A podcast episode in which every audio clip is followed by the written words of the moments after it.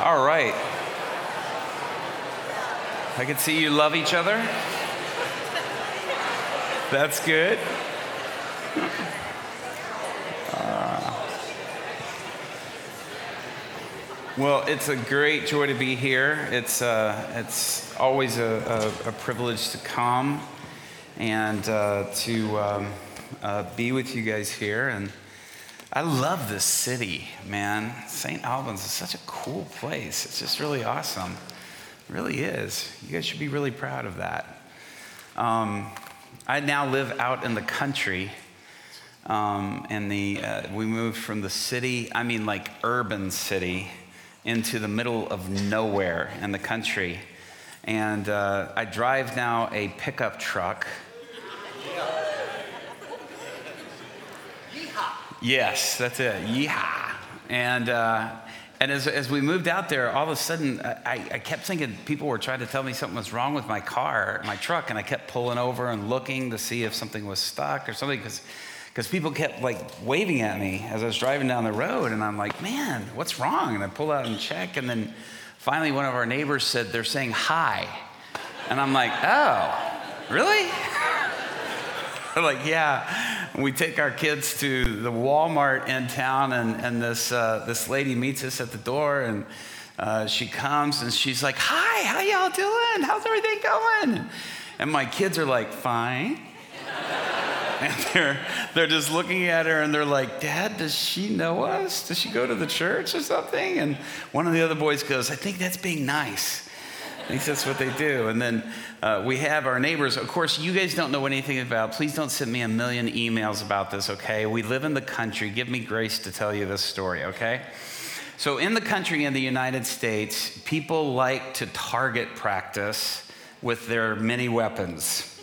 And so all of a sudden, my boys, we're, we're in our house, and all of a sudden, I hear, you know, I hear pop, pop, pop, pop I'm hearing this sound. And so I walk into the living room, and, and my boys are all laying flat on the ground. And they're like, Dad, get down. It's a drive by.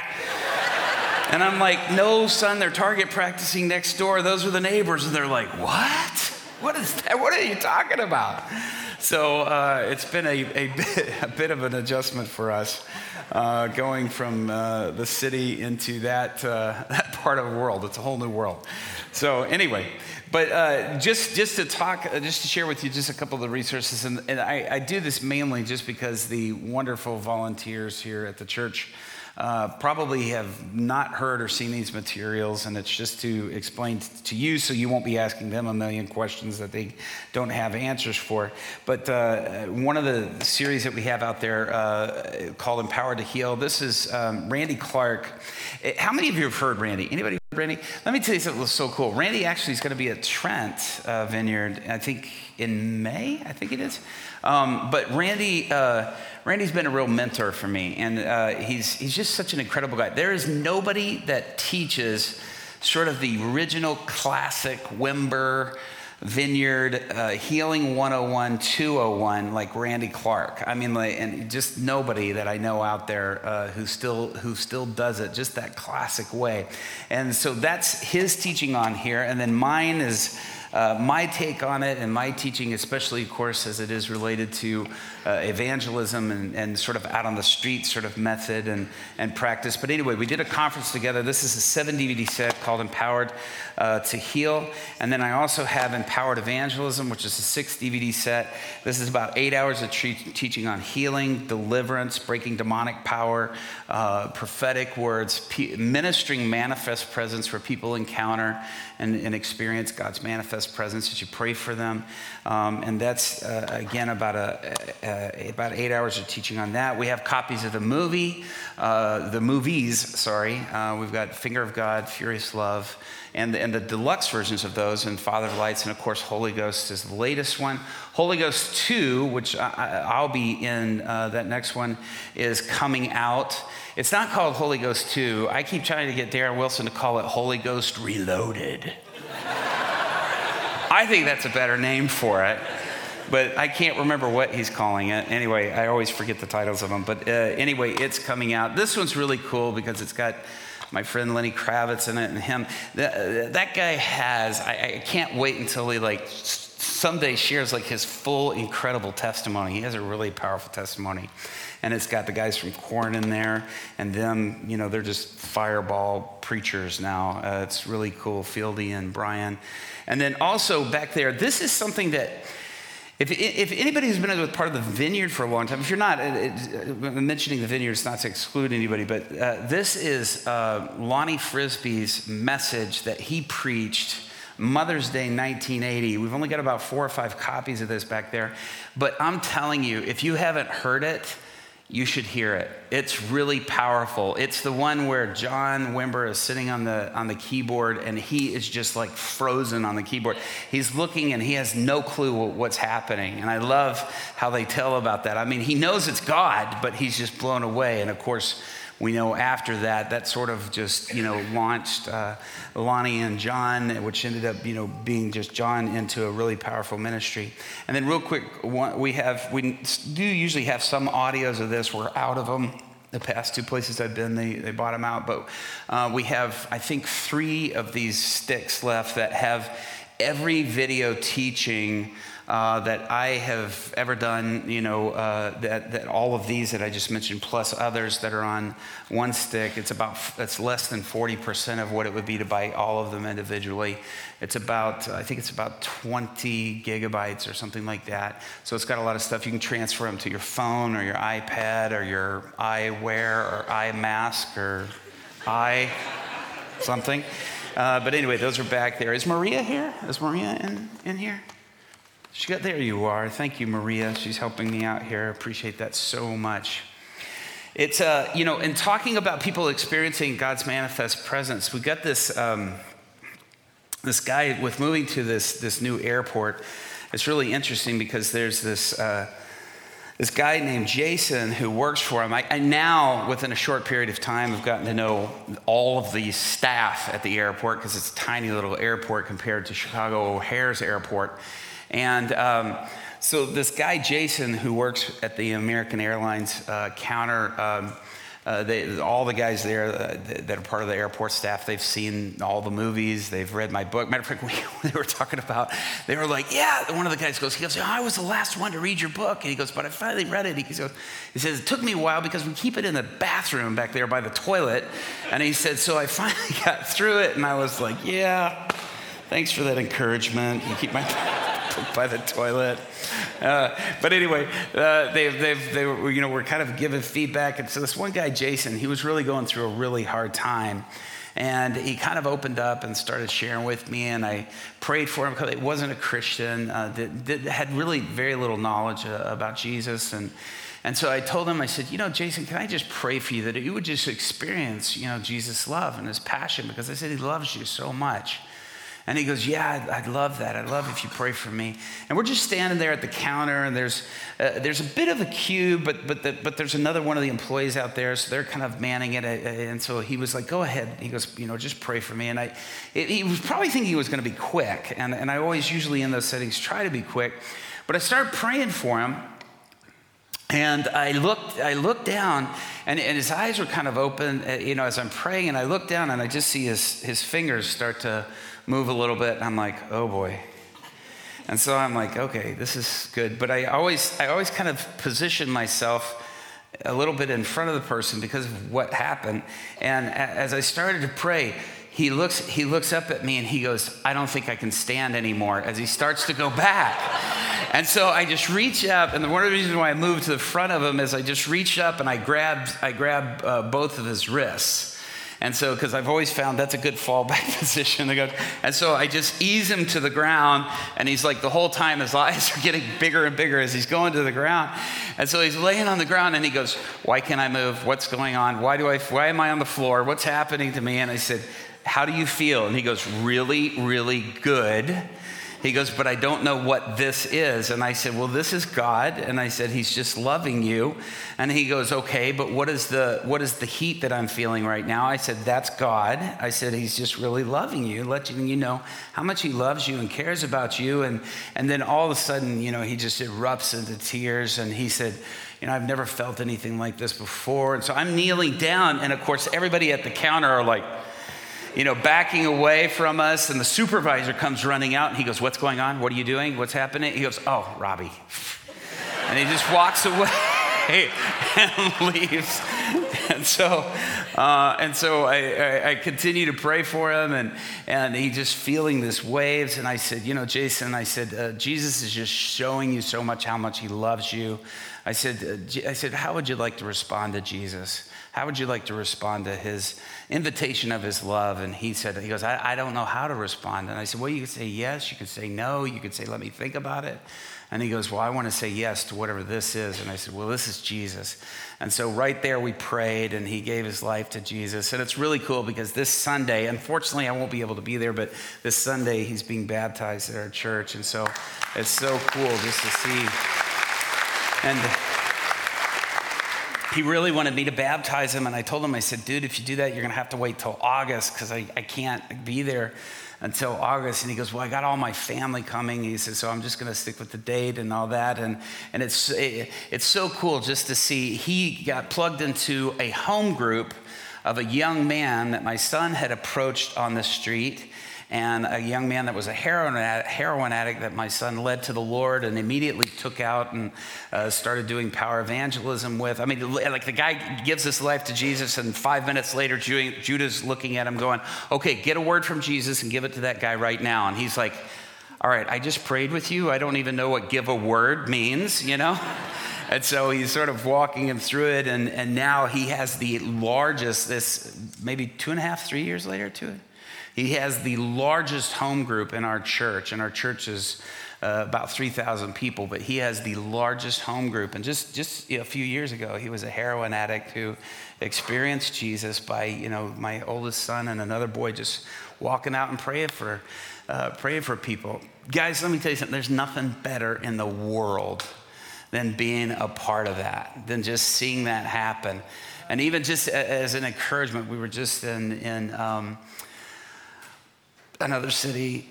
Where were we at? Where's Andy's church at? Andy and, and Bethan? It's not. It's, uh, where is it? Riverside Vineyard. Riverside Vineyard. That's right. Oh, man, don't tell them I forgot. anyway, Riverside, it was a great church. Really loved it there. But we, we were we were there, and this this woman. We brought people up to pray who had um, I forget what they call it, shoulder problems. I think it was. And the, and this woman was on the front row, and I said, if you're if you're skeptical and you just you're not sure that healing is real, you know, come forward right now. And, and this woman uh, comes up. There was about 15 people who came up who needed healing and had about probably 15, 17 people who came up who were skeptical about healing, and, which is, you know, a great place to be because then you can experience it and help get rid of the skepticism. And so they came up and this woman, she prays and, and the, the lady she's praying for goes down from a 10 to a five you know, in pain and in mobility in her shoulder. And then she looks and she just, she's trying to get my attention. And I finally stop and I said, I said, yes. And she goes, she goes, I don't think she's being 100% healed because I'm an atheist. And I looked at her and I said, Well, I said, she's getting healed. You're praying for her. She's getting healed right now. And she goes, I know. She goes, But I'm an atheist. And I said, Well, you are calling on the name of Jesus. You're praying with the authority of Jesus. Jesus is healing her right now. And she goes, she goes, but it, I don't understand. I'm an atheist. I said, let me just tell you something. I said, it's going to be really hard for you to be an atheist at the end of the day. It's just going to be really hard for you to be an atheist at the end of the day. And sure enough, she came running up. To, we had a morning session, an afternoon session. By the evening session, she came running up to me and she goes, guess what? I'm not an atheist anymore, you know. and she had prayed and given her life to Jesus, and she was just like beaming. And, and I just there's nothing better than that, you know? Who, who doesn't want to be a part of that? And it's such a privilege that the Lord offers us to do that. Uh, if you would, if you have your Bibles, you could turn here or you could just read along with me or just listen to me uh, read this. But, but I want to share something with you because we're, we're in a place, and especially I feel that you guys who are, who are, are here in England are really experiencing a, a lot of this. And, and, it's so easy to, to know that, you know, in your society, in your culture, where there's so much pushback and there's so much opposition to faith. I, I just experienced it uh, with a couple of people that uh, I approached uh, at the market today and just uh, talked to them. And uh, one guy, you know, uh, announced to me right away when I he said he said, "So what are you what are you here doing in St. Albans?" And I told him, and he goes, "Well, I don't believe in God, so that doesn't work for me." And I told him, I said, "Well, let's see." I said, "Let me pray for you." And he goes, "What do you not get that I don't believe in God?" And I said, "Well, I said." All that'll change if you let me pray for you. I said, because you'll, experience God. And I said, the problem is, is that so many times people have probably tried to persuade you with arguments and with things like that. I said, but the reality is we get the Bible from people experiencing the reality of God. And therefore, like all the theology, all the doctrine, all the teaching comes from an encounter. And so people can't buy in unless they have an encounter. And that's the reason why that Paul says in 2 Corinthians, you know, I didn't come to you with excellent words of man's wisdom, but I came to you in a demonstration of power so that you would connect you to the Father, not to me, but to the Father. And so until we have that encounter with, with God, until we encounter Jesus, it's going to be hard to really believe in him. And so giving them that encounter is so significant. And, and, and, and you know, I, I, told him, I said, so, you know, let me pray for you. And he was just absolutely, no way, no way. And I said, I understand. I said, I, I, I see that. I, I run into that. I said, but I said, there's nothing to be afraid of in experiencing God. I said, if you can ever get past your fear of encountering God, I said, because the reality that your, your, your fear is there in order for somebody to pray for you tells you that you really do believe this. There's really a basic, you know, belief that's there. And I said, and the Lord wants to, you know, uh, uh you know, approach you. He wants you to encounter him. He loves you you know but we're in this place where we experience this opposition and there's there's a pushback and so i really want to encourage you with some things because i feel like that uh, especially this you know passage and it's in 1 samuel 17 you, you probably know the story well for those of you who grew up in sunday school or catechism classes uh, the story of david and goliath but I, I, hope to kind of shed a little bit of a different light on this for you uh, because of just of what it speaks of because i want to put a little focus on the identity and, and understanding what our identity is and how david's identity is being challenged here. And to sort of set the stage for that you see david you know, a few chapters back, he's being anointed king. Uh, Samuel comes and, and says, you know, uh, tells Jesse, his uh, David's father, I've come. And, and, you know, Jesse has these six sons, and he's coming to anoint one of them king. And it's like this incredible, uh, you know, experience. I'm sure that Jesse's ecstatic. He's excited. He comes, he lines up five of them, but he's leaving one out and it's the youngest because of course in this time you're not going to pick the youngest. It's going to be one of the older ones one of the more mature ones. And samuel just goes down the lord and like lord is this the one? Is this the one? Is this the one? And none of them are it. And then he finally looks at jesse and says don't you have another son? And he goes yeah but he's watching the sheep. You know he's the baby of the family. He's the you know the one that's out in the in the sheep pasture. He's watching the sheep. And so he says go get him and so, you know, Jesse has him sent for and brings him there, you know, before Samuel. And as soon as Samuel sees him, he goes, This is the guy that's going to be the king of Israel. This is the one that's going to be the king, the one who doesn't look like it. Now, what's interesting about this is you look at Saul, who, who was the king, the, the current king when this happened, is Saul has all the appearances of being king. The Bible says he's head and shoulders taller than any man in Israel. And so he looks like king. And head and shoulders leadership always looks good. Head and shoulders leadership, the natural, what, uh, what's natural, what we would naturally conclude is this is the perfect person, this is the perfect one. It always looks good, it has the, the, the appearance of it. But what we see of God is God never goes based on what somebody looks like, thank you, Lord, and goes based on just what their appearances are, the skinnier people, thank you, God. Uh, you'll pick a more portly person, hallelujah.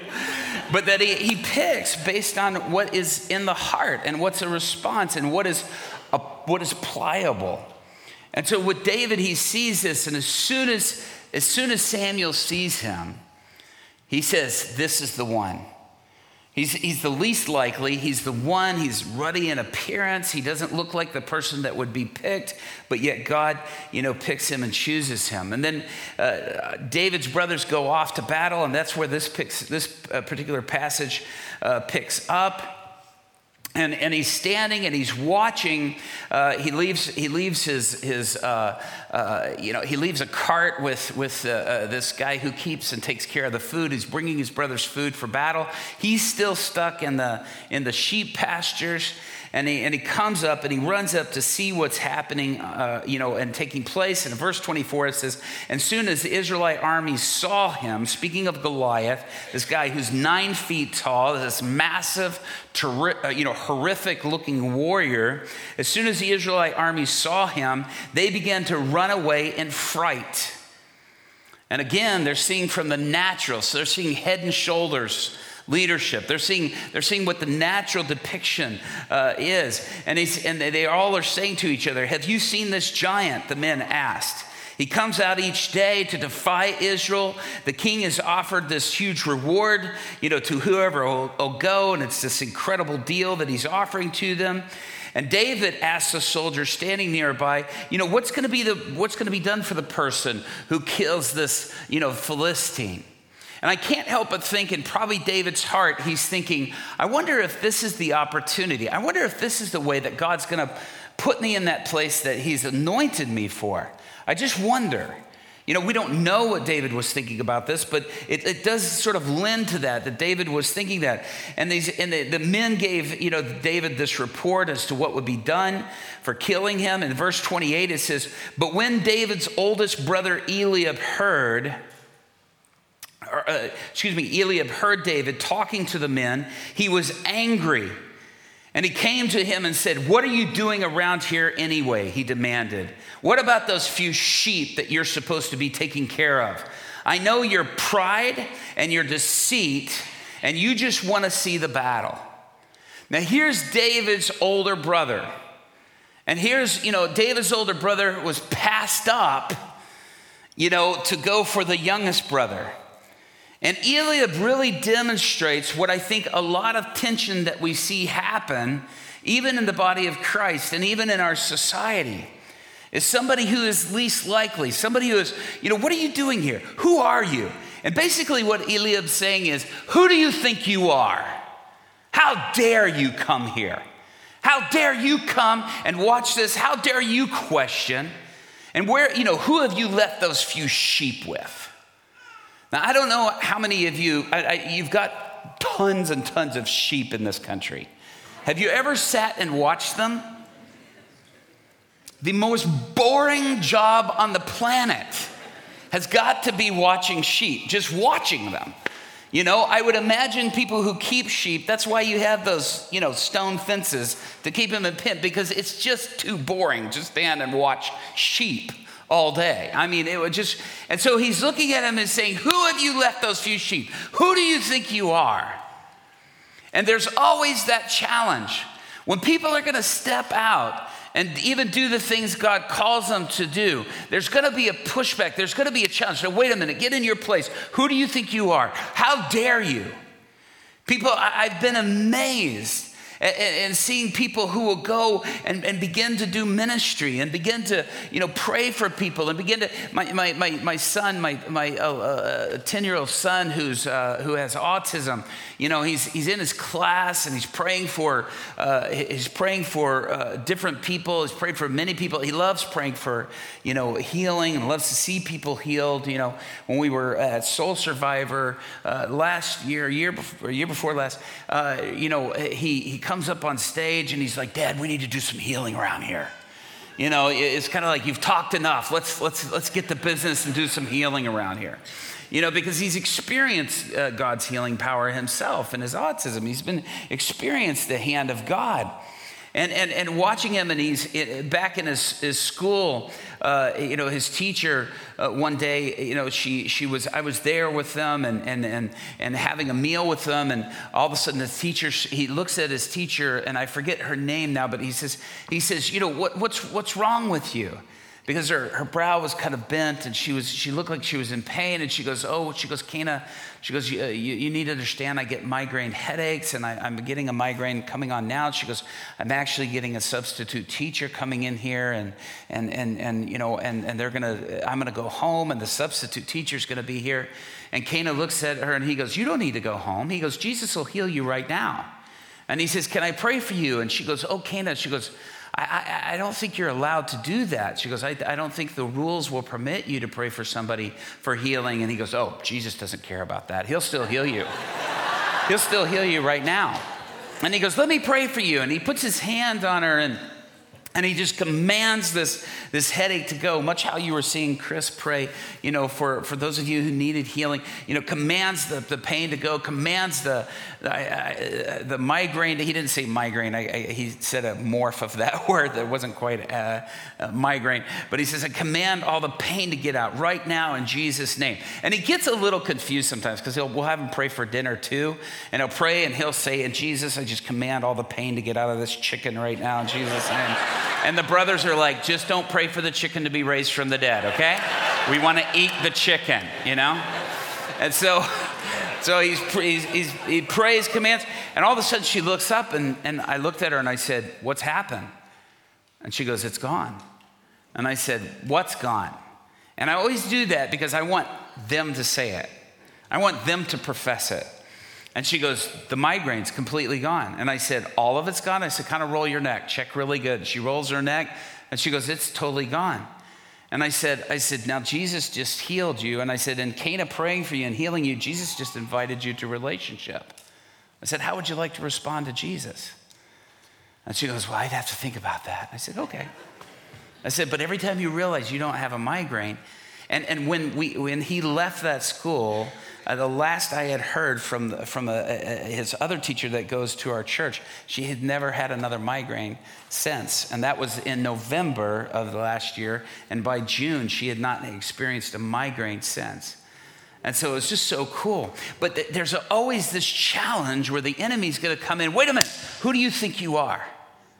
And isn't it interesting when we do this stuff that the enemy's always coming in and challenging with, I see your pride. I see the arrogance. I see, notice that is a tactic of the enemy to back us away from the confidence of who Christ is. Our confidence isn't in ourselves. We know better than that. But our confidence is in the power of Christ. Because all of this is being done by the work of Jesus. This is the empowerment of the Holy Spirit. You know, this is his power on loan. This is him, you know, filling us and, and, and, and, and restoring this thing that was lost of dominion uh, power that we gave away in the garden. It's being restored. But the enemy comes in and wants to always say, Who do you think you are? This is the same thing that he does with Jesus when Jesus is in the wilderness and he says, If you are the Son of God, prove it. Prove it. Now, notice this. What does Jesus always come back with? It is written. Why? Because who is Jesus? The Word of God. So he's proving himself by quoting the Word because that's who he is.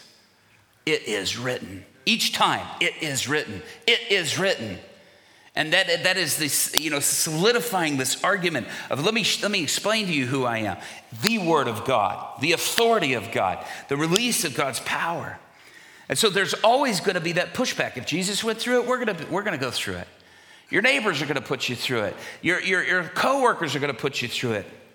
Now notice, notice I love David's response because this challenge from his oldest brother comes and he says, You know, you just want to come see the battle. And then he says, and again, it's challenging David's identity. He's challenging David's identity. And David stops and he goes, What have I done now? And in the King James, I love how it says, he goes, Is there not a cause? Is there not something bigger than ourselves here? Is there not something bigger than a sibling rivalry here? Is there not something bigger than a competition of personalities here? Is there not a cause? Is there not something worth stepping up for?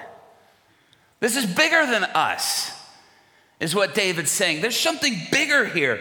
And all of a sudden, David, let me tell you something. When the Spirit is on something, you don't have to give a lot of attention to defending it. You really don't. Uh, trust me, I, have been under the scrutiny, I've been under the pushback, and, and it, it, it, can just, it can totally preoccupy you and could totally just derail you. But man, if it's God, you don't have to defend God. He's a big God, He can defend Himself. And He will. He doesn't need us stepping up. Just let Him prove it, let Him demonstrate and show His power. Can I tell you another story really quick? Let me just slide this one in really fast. We were at the airport, and, and I better watch my time. We were at the airport and, and we were, uh, it, uh, tornadoes were coming through Chicago. And so our, our flights, you know, are just totally disrupted and, and we're not able to get out. We were supposed to arrive uh, at Heathrow on, on Thursday night. We didn't get until Friday night because these tornadoes. I looked at my wife and I said, I guess we're flying Air Elisha on the way, you know, the whirlwind that picked him up. I thought, I guess that's, that's our transport that's coming here, you know, to get us to take us over to England. And so, um, anyway, we get, we get to this, uh, uh, we're sitting in this particular lounge and, and, and waiting, and this, this, these two couples start this dialogue, and it was quite surfacey dialogue. But one of the uh, other ladies looked at the other one and said, she said to her, uh, you know, and these were two eh, very clearly by where they were sitting, they were, you know, way up in the first class, and we were back in the bleacher seats, and and so they're they're having this dialogue about, you know, you know, if they have to go to another plane, we're not going to take, you know, a plane where we have to be in anything, you know, we're not flying business class, we will fly in first class, and having this dialogue about it, and we're just sort of interesting sitting in the background going, wow, that's an interesting discussion that we'll never have. But anyway, uh, all of a sudden, all of a sudden, uh, this, uh, and if you fly first class, that's not a slam against you. Please don't hear it as that. Um, but uh, I've had the blessing of upgrades many times. But um, we're sitting there and just, just in, and then one of the ladies says, she goes, So what do you do back home? And she goes, Well, I, I work for my church. And, I, and I said, Oh, I said, can I ask what church you work at? she tells, tells us the church. And I said, That's so cool. And she goes, Yeah. And she goes, I don't, I don't need the job. She goes, I just love being productive. I love giving in my church. I love serving people. And I said, Man, I said, you know, that is so cool. I said, I love hearing that. And she goes, Well, what do you do? And I said, Well, I said, I, I got the greatest job in the world. I said, I get to travel around the world. I've been, you know, been in 48 different countries, equipping people, equipping the church, and letting people know how much power Jesus has given to demonstrate his love and his authority on the earth. And I said, It's so cool because, you know, we have people that pray for the sick and, and them experiencing that power, give their lives to Jesus or giving words from God that bring people. I said, it's just Jesus' form of evangelism. And she goes, Well, I certainly believe in the miraculous. She goes, But she goes, I, you know, I don't think you need to use, you know, healing and things like that as, you know, as that type of thing. You know, that, that, that happens rarely, but it happens. I said, Oh, you would be shocked how frequently it happens. I said, You would be shocked. I said, On a daily basis that we see it happening. It's just happening all the time. And she goes, Well, she goes, That can get into some real dangerous territory. And, and then this other woman, she goes, she goes, Well, I got a question for you. She goes, What about Jewish people? And I looked at her and I said, Well, if Jewish people pray in the name of Jesus, they can see healing happen and they can experience the reality of who Jesus is by praying in the authority of Jesus Christ, and things will happen. And I said, And they'll realize, you know, that, you know, hey, Jesus was Jewish. I said, let's face it. I said, you know, God can definitely use them and can definitely demonstrate his power and invite them to the same sort of relationship. And she goes, really? And then this other woman, she goes, now, wait a minute, hang on just a second. And so all the pushback I'm getting are from these Christian people. And I'm just kind of like, all right, pipe down. Let me talk to the Jewish lady right now because she's, you know, she's a fish on the line. I'm trying to reel her in, you know. And then all of a sudden, I just said, um, I keep getting this argument from this other side. And so I finally look at the, at the, at the, this Jewish lady. I said, well, I said, I tell you what, you know, we can sit here and argue about this. I said, I don't want to get into any arguments. I said, we just need to see it happen, right? I said, wouldn't that just settle the issue right there? And I looked at the lady, I said, Do you have any pain in your body right now? And she looks at me and she goes, Nope, I have none. And then her husband says, I do, and I got lots of it. and I said, Perfect. And he's like, and I'm like, well, you know, to illustrate this, you know, I said, perfect. I said, I said, where's your pain? I said, is it in, in, your lower back? And he goes, yeah. He goes, it's in my lower back. And he goes, matter of fact, I was just stretching to try to relieve some of it because I know if we get on that flight, I'm going to be in a, in a lot of pain once we get on that plane. And I said, Well, I said, I can tell you this. I said, You're about to experience Jesus completing, he, completely healing your body, and you will not get on that plane, you know, which I shouldn't have said that part, not get on the plane because we didn't. But it would not get on that plane in pain. And I said, So can I pray with you? And he goes, Sure. And he goes, But you, you do realize I don't believe this. And I said, You will. And I said, so I said, I said, check your back and show me where the pain. He goes, it hurts all the time. I said, well, just give me some sort of movement. And he he arches. He goes, oh, right there. It's really bad right there. And I said, okay. I said, can I pray for you? And he goes, yes. And so I just put my hand on his back. His name was Michael. And I said, Father, I thank you for healing power. And I thank you for Michael. And by the authority of Jesus Christ, right now, so that Michael will know how much Jesus loves him and is cares about him, and Jesus, that you're pursuing him and you want a relationship with him. Right now, back, I command you to be healed. I command the vertebrae to line up. I said, Are there degenerating discs? And he says, Oh, yeah.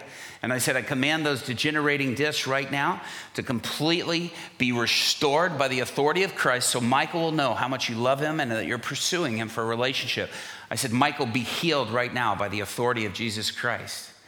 In Jesus' name. And I looked at Michael and I said, Now, I said, check your back. And he goes, Well, you don't understand. He goes, This has been going on, I think he said 18 years. And so I said, I should go ahead and check your back. And he goes, Well, he goes,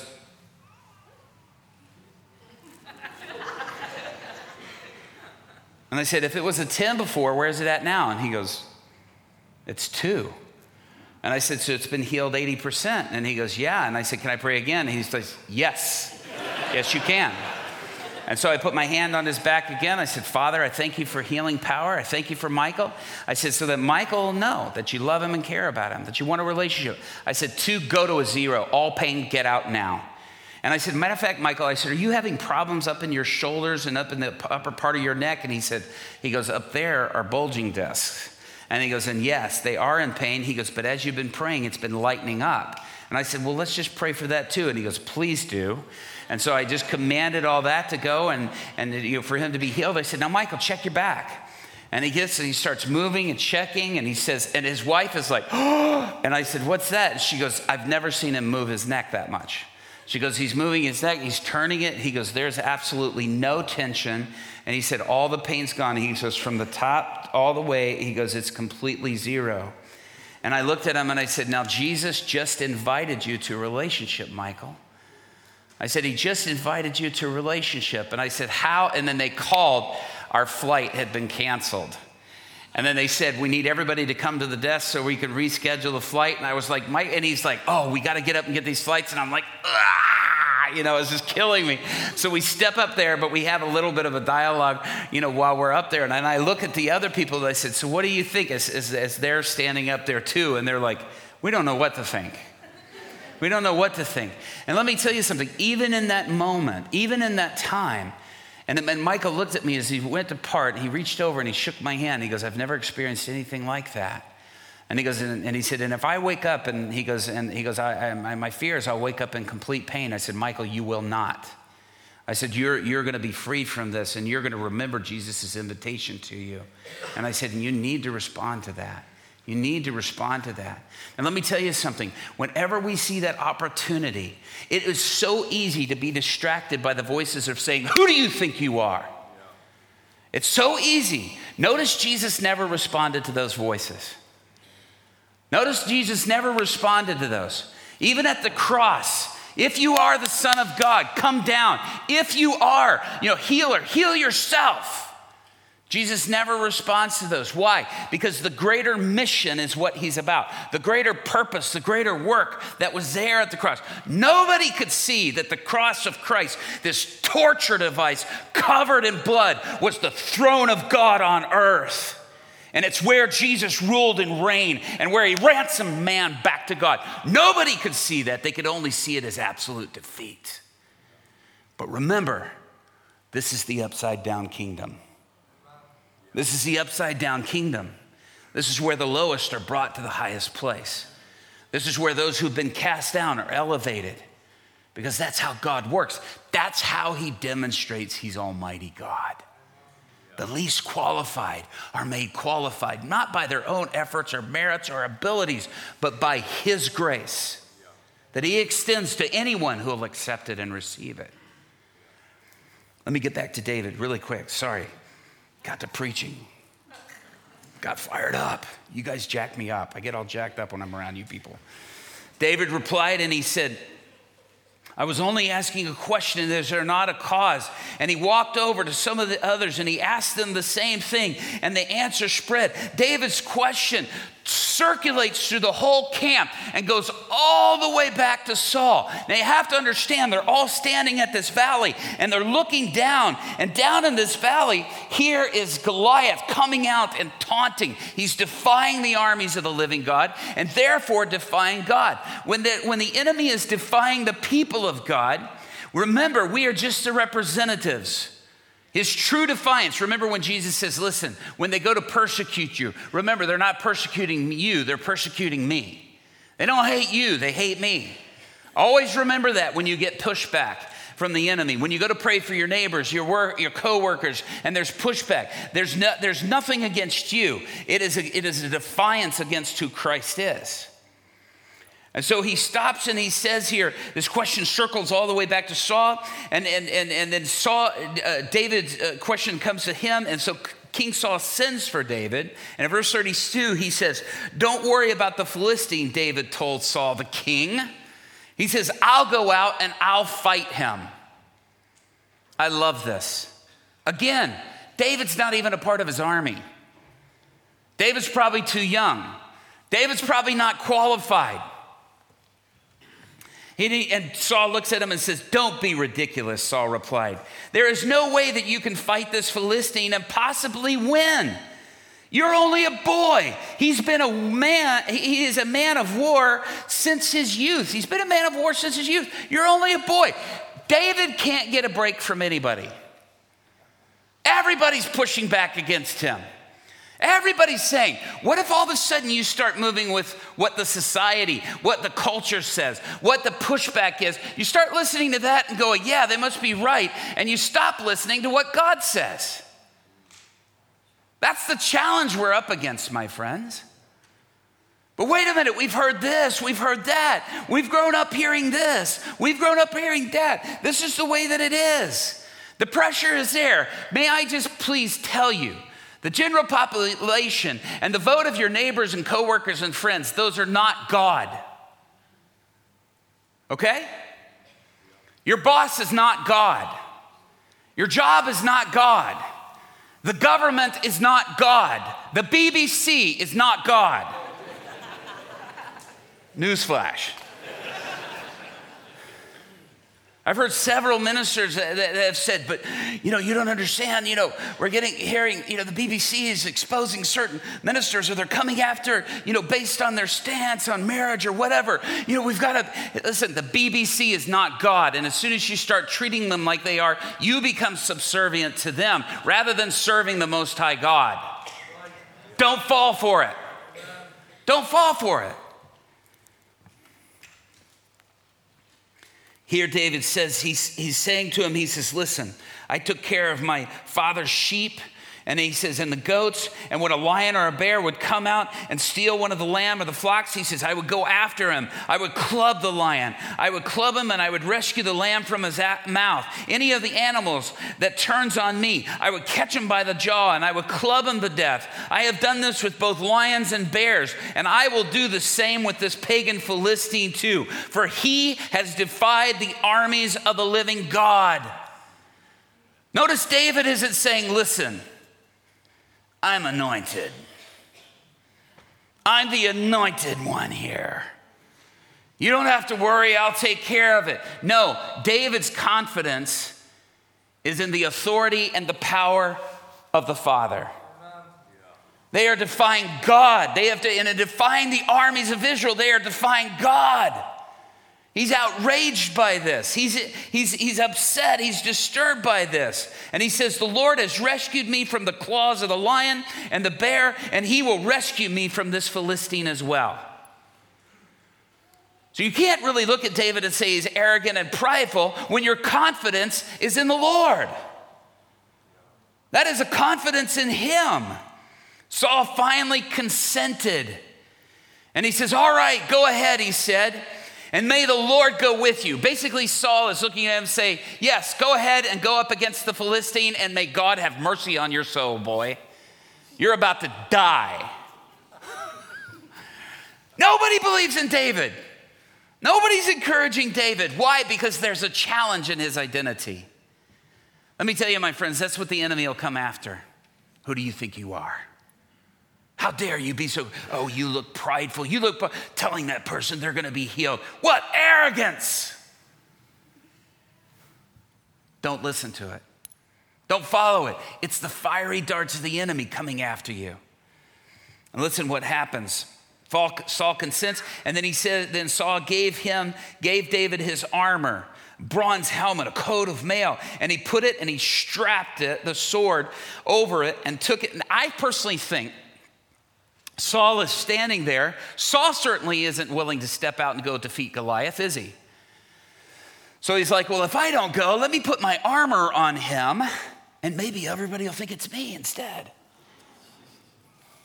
Maybe everybody will see my courage stepping out. Uh, we don't know that. That's just, you know, me sort of exegeting into the passage there and sort of supposing that. But maybe this will happen.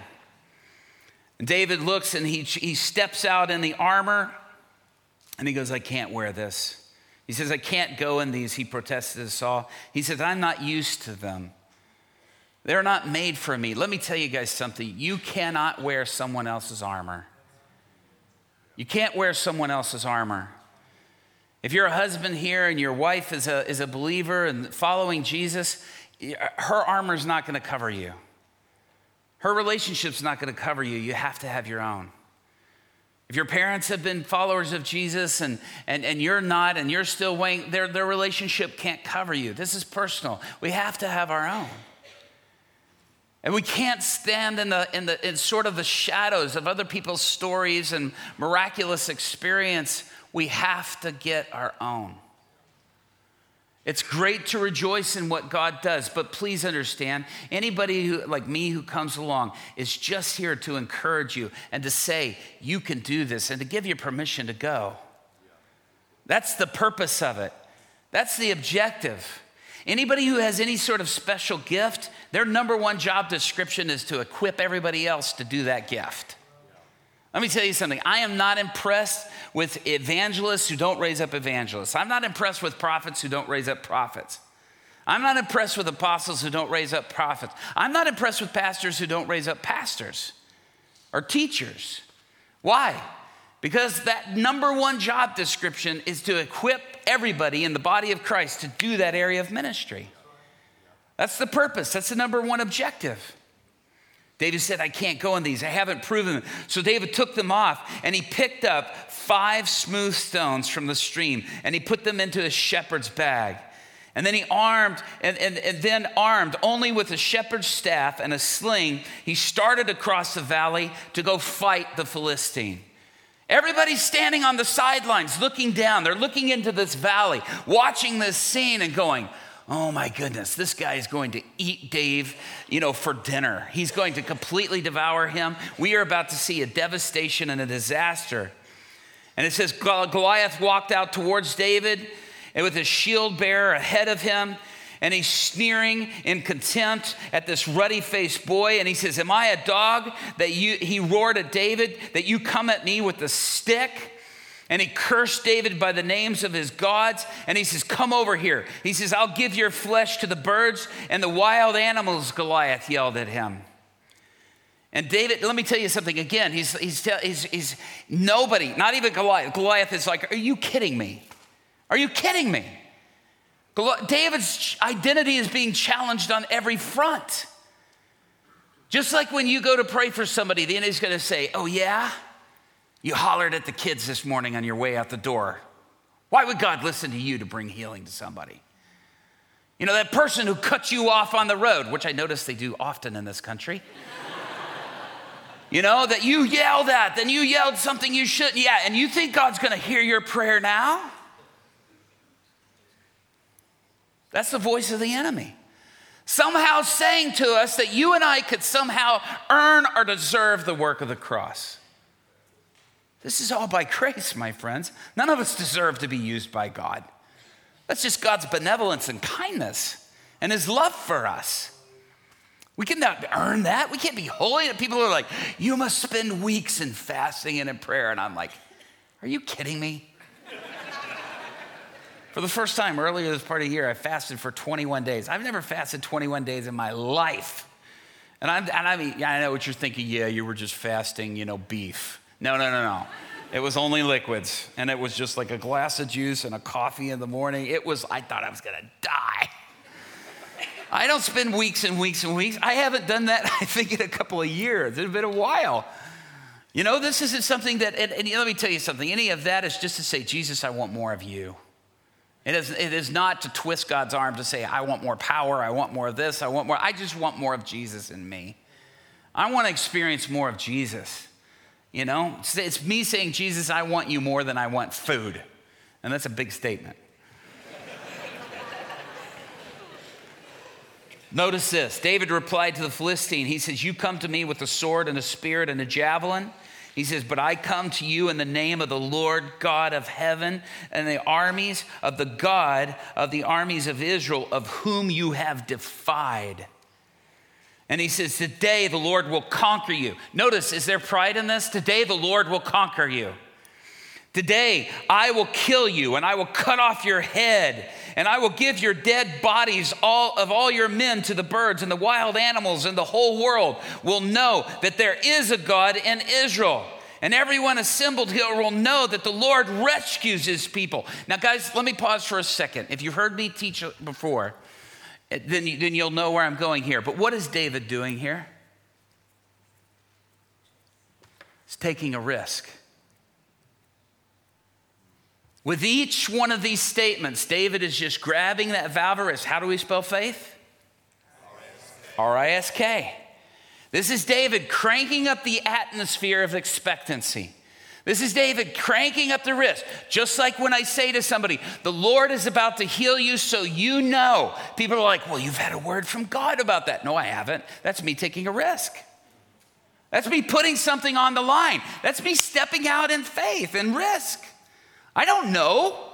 I'm just doing it as risk. And David's sitting here and he's just turning it up. And this is going to happen. This, with each one of those, he's just taking it to the next level. He's just increasing that atmosphere of risk. He's increasing that risk. And I love this. And so when he finishes, then it says, and, and Goliath moves towards him. And in one of, one of the other uh, translations of this, I think, I'm not sure if it's a message or it's one of the other translations, it says, and David ran to him in a hot pursuit. I love that. I mean, here's this guy, probably twice his size. You know, the, the obstacles, nobody believes in who David is. Everybody's saying it can't be done. But David sees him approach, and David just runs in a hot pursuit. Why? It's an opportunity. It's an opportunity. You're going to be faced with opposition. And you know what happens? Let me just finish the story. You know what happens? David pulls out his, his sling and he puts one stone and he slings a rock and it just goes and it just sinks right into Goliath's head and Goliath falls down dead flat. And then all the armies on the uh, sidelines are going, We did it! And they all come running down. And David quickly grabs his sword, cuts off Goliath, did everything that he said. And then he says, Don't let any of those Philistine armies run away. Don't let them go. And they pursue them. My friends, let me tell you something. There's a Goliath in the land. The Goliath we are up against is a Goliath called unbelief. The Goliath of unbelief, and it's pushing back. It's pushing back against the message of the gospel of Jesus Christ. It's pushing back of the truth of who Christ is. It is pushing back and opposing the power of Almighty God. And it is going and it is defying the living God. It is defying the reality of God.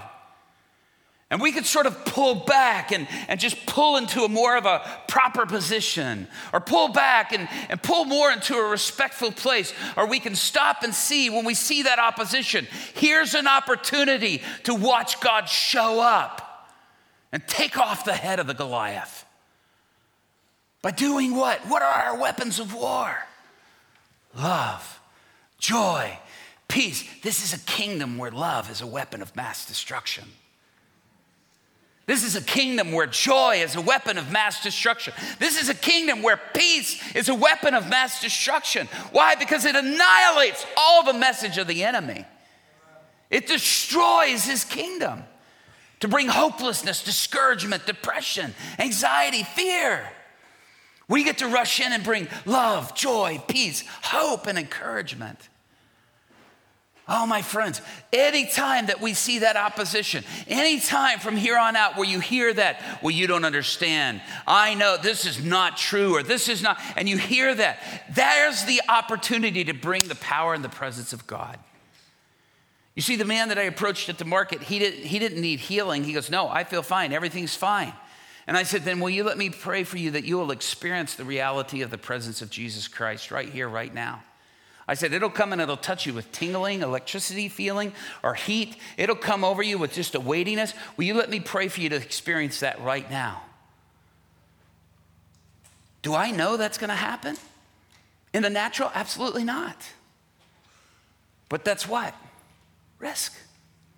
That's stepping out into that risk, into that anticipation, into that expectancy.